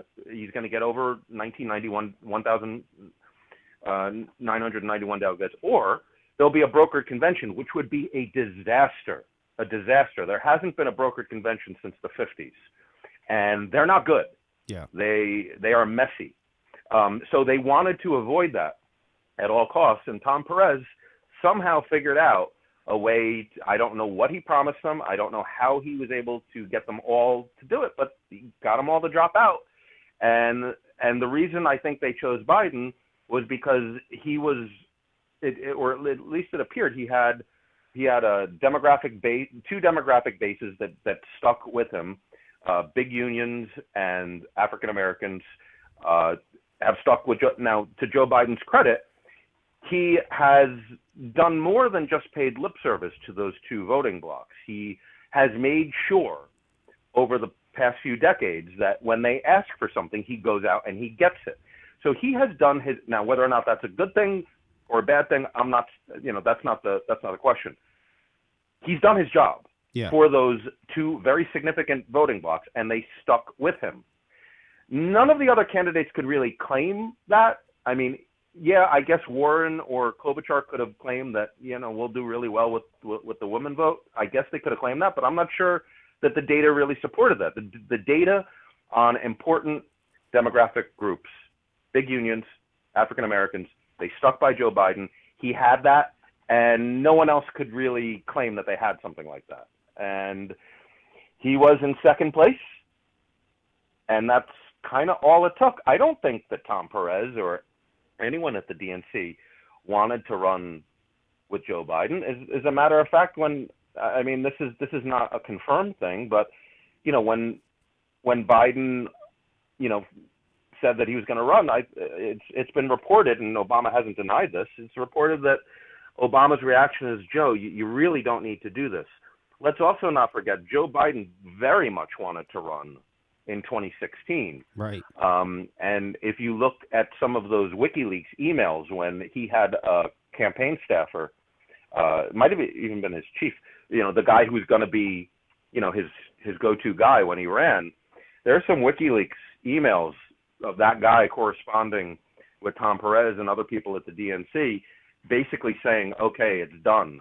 You know, he's gonna he's not going to do it." Like he was pushed out. Yeah. He was pushed out in 2016 uh, and I'm sure he didn't like that. I understand that there's there is a the guy has had a rough time, um, and a lot of fam a lot of losses in his family, and that was the that was the story, and that might be true, but those emails, boy, they they really suggest that he was pushed out in in 2016, and they just said no, we're we're going with Hillary here. Um, I don't know, maybe Joe would have won in 2016. Who knows? I don't know. All I know is I, I'm I'm pretty his, confident. his, his cognitive his cognitive uh, decline was uh, not not as bad in 2016. He'd still say weird stuff, but I mean, he wouldn't forget where he was. And yeah, yeah, I know. It's not, like it's, it's not as bad as it is now. It's- and it's- and the violent the the violent the violent um, eruptions are also very concerning. I mean, like that one with the. I'm sure uh, just about everyone's seen the one of the. There was a steel worker, or maybe he was an auto worker, a union guy. Yeah, he was you know, talking about guns. a Yeah. second, uh, uh, and the first the first words out of Biden's mouth is "You're full of shit." Now, Yep. listen, did it matter? No. I mean, Joe Biden won every county in Michigan, 100% of them. So it didn't really matter. Um, But let's not hey, let's not forget the full of be a- shit. Before he said the guy was full of shit, one of his staffers, you know, said Joe, and he turned around and he looked at her. He he said, "Shut up." No. Then he turned around and he no, yelled no, at the no. guy. That's that's that's that's that's not accurate. It was after. It was after he said. oh, it was after he said it. Okay, that's, That's right. That's right. He said it, and then the staffer came and he told her, "You shut up." That's crazy. He said shush, shush. Whatever. He he he scolded her. He yelled at her. He snapped at her. She was actually trying to save him from what he was doing. Well, I mean, well, that that that's that's actually not bad. I don't I don't care if he's yelling at his own staff. That's fine. uh, yelling at yell, ye- yelling yelling at uh, you know a member of his base, big union. yeah. Not a good idea. Really bad idea. Again, it didn't hurt him that much in, in the end, but No. you know these things will continue to happen. Now, at, you know, if before this virus thing, if you had asked me what was going to happen with the election, because I love making political proje- projections and I'm Mhm. pretty good at it. Yep. I mean, I would have said, you know, Trump is going to skate into a second term. It's going to be a landslide. It's going to Yeah. be it's going to be like uh, 1980, 1984 again. Yeah, Yep. but uh, the election of 1984. It's going to be the it's going to be this it's going to be great. You can have huge huge increases in the House, the Senate, and he's going to take it easily. After this, I can't say that because it depends on how this shakes out.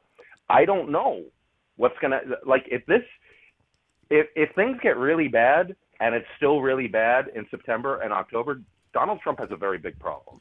But the but the If only this the only problem he's having now, Russ. if this- if but, this- but this hang on. This is the problem he's having now. The problem he's having now is when he's doing these daily press conferences, he's not sounding confident. He has got to start sounding confident and say, This is what's going on. That's what's going on. He's going off script. He's terrible going off script because you shouldn't be going off script. He he's not good at it. He seems very uh, worried and concerned and kind of confused, and that is not building confidence. He is someone's got to step him aside and say, "Step the fuck up and start being confident during these daily uh, news conferences." We need that. He's not doing that. That's what's scaring me. So, so uh, I don't think you need to be too scared about that because keep in mind, this um, this virus is going to play out, you know, kind of like a a three. It's it's kind of like a a normal war. It's kind of like a conventional war, I should say. Yeah. where basically usually the way that works is somebody you know one country attacks another country that country has to at first go into a defensive position to you know regroup structure themselves and then you know prepare for battle. So the losses are heavy in the beginning. Uh, you're retreating. Uh, it's not good. Once you have your weapons in order once you have you know your generals all on the same page then you can engage in in in a conflict where you're not just being attacked and retreating where you can go on the offense as well. And then you know eventually somebody wins. Yeah. in the first stage we didn't have any weapons. We didn't have any tools for whatever reason. We don't we didn't have the masks the respirators tests all that all that stuff. We didn't have any of that. So all that trump could really say was bad news. He is not good at delivering bad news. Donald No. trump is the best cheerleader for america ever. You know reagan was pretty good too but uh, and bill clinton was actually pretty good too Yeah. as a cheerleader for America, as a cheerleader for the economy, it doesn't get much better than Donald Trump. Delivering bad news is nothing. It's he has an uh, an impressive skill stack over you know over the last 40 years. He went into real estate, was successful at that. Went into reality television, he was successful at that. Books, licensing, this, that, the other, and won the president on his first shot. If you are not seeing that he has a skill a skill set and a talent stack, you're not paying attention. In all of those things, in all of his ventures across all of those years, he has never had to deliver bad news. I understand you're fired on The Apprentice. Okay, that's entertainment. It's a little different. It's not exactly bad news. It's good news. Yeah. because, you know, at the end of the day, whatever. And it's also not important. He has never really had to be in a position where you had to deliver bad news. Like, yeah, when your casino goes belly up, you just kind of lay low. Yeah. You can't lay low when you're the president in the middle of a pandemic. So he is terrible at delivering bad news, and he did a very bad job. His communication uh, early on was just terrible, just awful. However, we're getting to the point right now, and it's getting closer and closer, where we are about to turn that corner, where we are going to be approaching the elbow of the hockey stick Yeah. if there is going to be something like that. At least we're going to have weapons to fight this. Uh, I can't tell you what they are. I, I don't have the expertise. But what I do know is that the entire world is working on this problem simultaneously. The smartest people in the world are all pulling together, pooling their resources, pulling their brain power. I don't know how long it's going to take, but I can tell you that once we have this this collective energy basically melding into a mega brain of all of the best and brightest in the world doing everything they can and you know everything's on hold. Everything's on hold except this. So it's it's not like well i got to concentrate on it. No. Everyone is focused on this everyone who matters is focused on this and for the first time there's really no distinction between the government and the private sector at this point which has never happened before Yeah. if you have tools and, and talent and you can help, you're effectively in the government at this point. Yeah. You, there is no friction. There is no friction between a good idea getting from just, you know, from somebody into the person who needs to hear it in the government. There is no friction. Yeah. That has never happened before. I think you are going to see some things in the next couple weeks that are just going are, are going to be shocking, uh, shockingly good. Now, I still can't tell you how long it's going to take, but what I can tell you is that this virus doesn't have a chance. It doesn't have a chance in the, in, in the long run, uh, and hopefully it's not a long run, but it doesn't have a chance because when you have the entire world and all of the brain power and all of the technology and all of the resources focused on this one thing, we're going to win. Right. Uh, you live in New York City. Are you afraid to leave your apartment? I do not live in New York City. I'm not going to say where I live. What? I no longer live in New York City. Yeah. Really? Oh my! I didn't know Mm-hmm. that. Wow. Not many people. Not many. Not many people do. But I guess now a bunch do. How long is that? but yeah. Uh, no, has- I. has that been a while? I mean, you've. I didn't. Um, um, Kevin, when when I when I I, I left New York. For, okay, so I'll give a little bit more information that than I really want to give, only because it's you. Um, so living, I li- I was born in the city, and I've lived there concurrently for the past about 20 years. I Yeah. think it was 19 years. Uh, absolutely wonderful. I developed some very bad habits while in New York. Um, the biggest problem was um, alcoholism. I was a full. I am. I mean, I've never. I haven't been to a meeting or anything like that. But from my understanding, is you know when you're an alcoholic, you're an alcoholic for life, right? yeah. So, um, alcohol was, you know, it, it wasn't. It, the, the the the hard thing about alcohol for me was that it wasn't really affecting me professionally or even socially. Uh, socially, just the opposite. Like, I was doing fine, in. I, I was able. I drank every day, every day, heavily for the better part of 20 years. It would be very, very rare for me to not drink for a day. I mean, heavy drinking every day, 20 years. Guess what's hap- Guess what happens? I mean, most people their life falls apart. That that part didn't happen to me. I, that that I didn't have problems with for the most part. What I had problems with was I, I had health issues, um, pretty pretty bad ones. Um, so I tried to quit drinking while I was in New York, or even I actually that's not true. I never tried to quit. I tried to just cut back. Yeah. You know, I found it to be impossible. Um, just my entire social life, my well, that was it really. My entire social life revolved around drinking, and I found it impossible to go about my life the way that I had become accustomed to for, you know, 20 years, while without heavily drinking or without or I wasn't able to cut back at all. So Right. I made a decision to leave the city really just for health purposes. I knew that there was no way I could ever get my health back while still there. And I left and I quit drinking. Uh, I no longer drink alcohol at all. Now, to be totally honest, I'm not sober. I do still smoke weed. Yeah.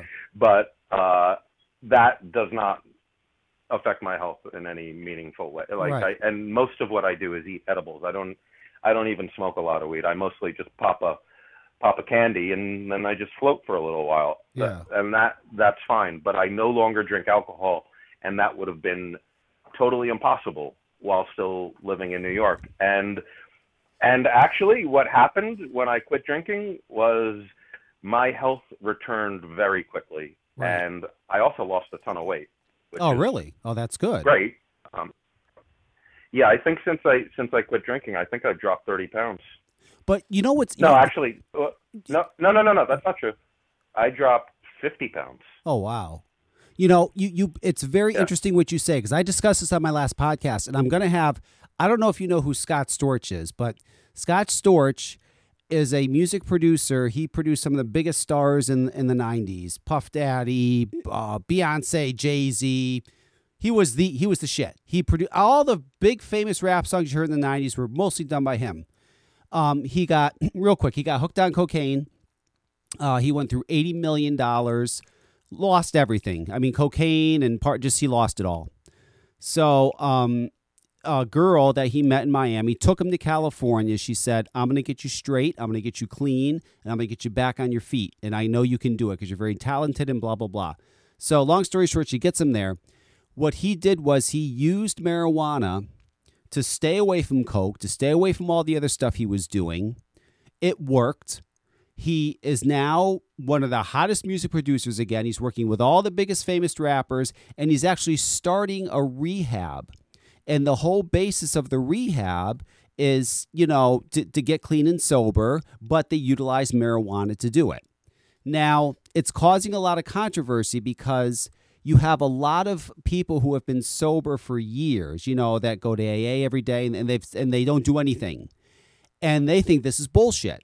They're like, that's bullshit. If you're on weed, then you're not sober. Then you, you know you're you're you're on drugs, and uh, that's not being sober, and that's not right. But then you have a lot of people. For example, you have people who maybe were alcoholics or or, or heroin addicts, or they and they're using marijuana, and it's keeping them off these other horrible things they were on. And that's his point. Like he used it to stay off all the other stuff, and it works for him. I'm a medical marijuana patient. I've been using it for three years now. His point is, is you can be considered sober and use marijuana to do so. But a lot of these ex-alcoholics are like, that's bullshit. If you use weed, you're not sober. It's mind altering. That's and they don't like this at all.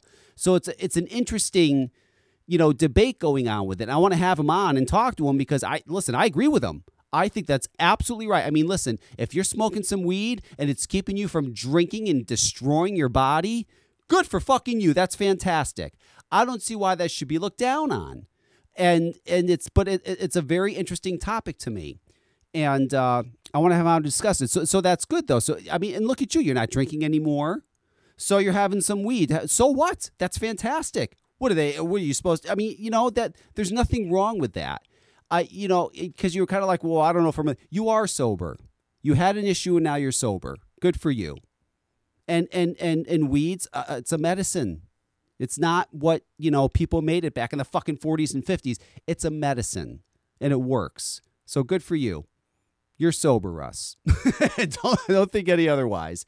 You've uh, Okay. I you've- mean, I, it's it's it's it's a word. Uh, the, the the the important thing, you know, my my health is good. Yes. And uh, yeah.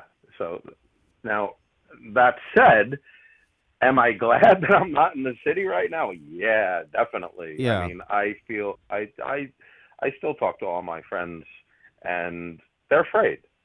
You know, they're afraid, and I don't I don't blame them. Um, Don't you miss it at uh, all? I mean, don't you? I mean, I listen. I go to New York City sometimes. I, No. you don't miss it at Uh, all. No, when no when when I miss it, I'll just move back in. It's just it's well, actually, I'd have to really think about that. Yeah. I'd have to think about moving back in. Nothing to do with the virus or anything, but Right. that that that will pass eventually. It's because I don't know if I can not drink Yeah. when I'm in the city. In fact, I'm pretty sure I can't. So, um, so I don't know about that. But no, do I miss it? No. I mean, I've it's it's allowed me to concentrate more on work. So as much as you know things were okay professionally before, they were good. Um, now they're great. I you know really immerse myself in work. And one thing I want to mention before I go, I should probably go soon so Yes. that you can get back to your show. I picked up a new hobby in uh, January. Mm-hmm. Uh, well, that's not exactly true. I, I had kind of picked it up a couple years before, but then just put it down for a while. And I think it's a good idea for people to look into this because, especially since there may be a situation where people are going to be in their house a lot more than they'd like to be, and certainly their kids. This is really good for kids too, who are going to be in their house a lot more and getting antsy and stuff. So I'm not sure if you're aware of this. Like I think everyone is is aware that there are drones, which are things you can buy and fly around. Right. Uh, I'm not talking about drones generically. I'm talking specifically about, um, at least to start, one type of a drone. And if anyone listening now wants to look more into this, write this down. First, write down the letters FPV for first person view, Mm-hmm. uh, FPV, and then after that, Tiny Whoop, T I N Y, like something really small, and then Whoop, W H O O P, like uh, Whoop Whoop. Um, so these are really small little drones that you can fly around, and you use what look like virtual reality goggles to pilot them around. Um, so I got into that a couple years ago, and then I, I put it down for a while, and then got back into it. So that I can just enthusi- just I couldn't recommend it high enough because the tiny whoops are tiny, very very lightweight. They like weigh less than an ounce. Yeah. Um, so you can literally fly one of these into your face at full speed, and it doesn't. It's not going to hurt you. Um, they just don't weigh anything. They're very nimble. They're very fun to fly. It wakes up your brain. It gives you adrenaline. Um, if you've got a kid who's going stir crazy inside, uh, you know, because he's got to be inside all the time or she's got to be inside all the time, look up, you know, getting a tiny whoop kit. There's this company called Emax. They have them on Amazon. They have them on Amazon. I'm looking at them on Amazon. They're all over the place. Look at these little things. That's cool. So they come with like Yeah, they're t- they're, they're yeah. So like the, so like for example, like if you were if you were interested in like getting something for a kid, Yeah. there's a kit made by a company called Emax called uh, the EZ Pilot, and that is a perfect starter kit. You you would need more batteries, but other than that, the starter kit is very good and very inexpensive. It's you know 100 120 bucks somewhere in there, depending on uh, where you buy it from. Uh, so relatively inexpensive. Uh, they are so much fun to fly.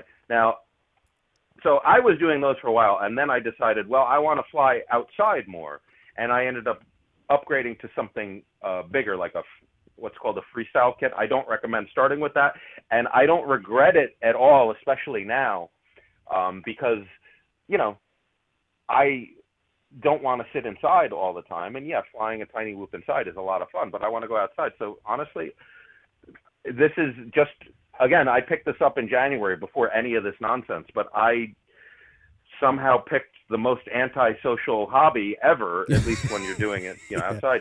Because I go, you know, you, I, I go, I drive somewhere most of the time, especially these days. I just drive to a graveyard Yeah. because there's no people there. Yep. Oh, well, there's a lot of people there, but they're they're all they're all dead already.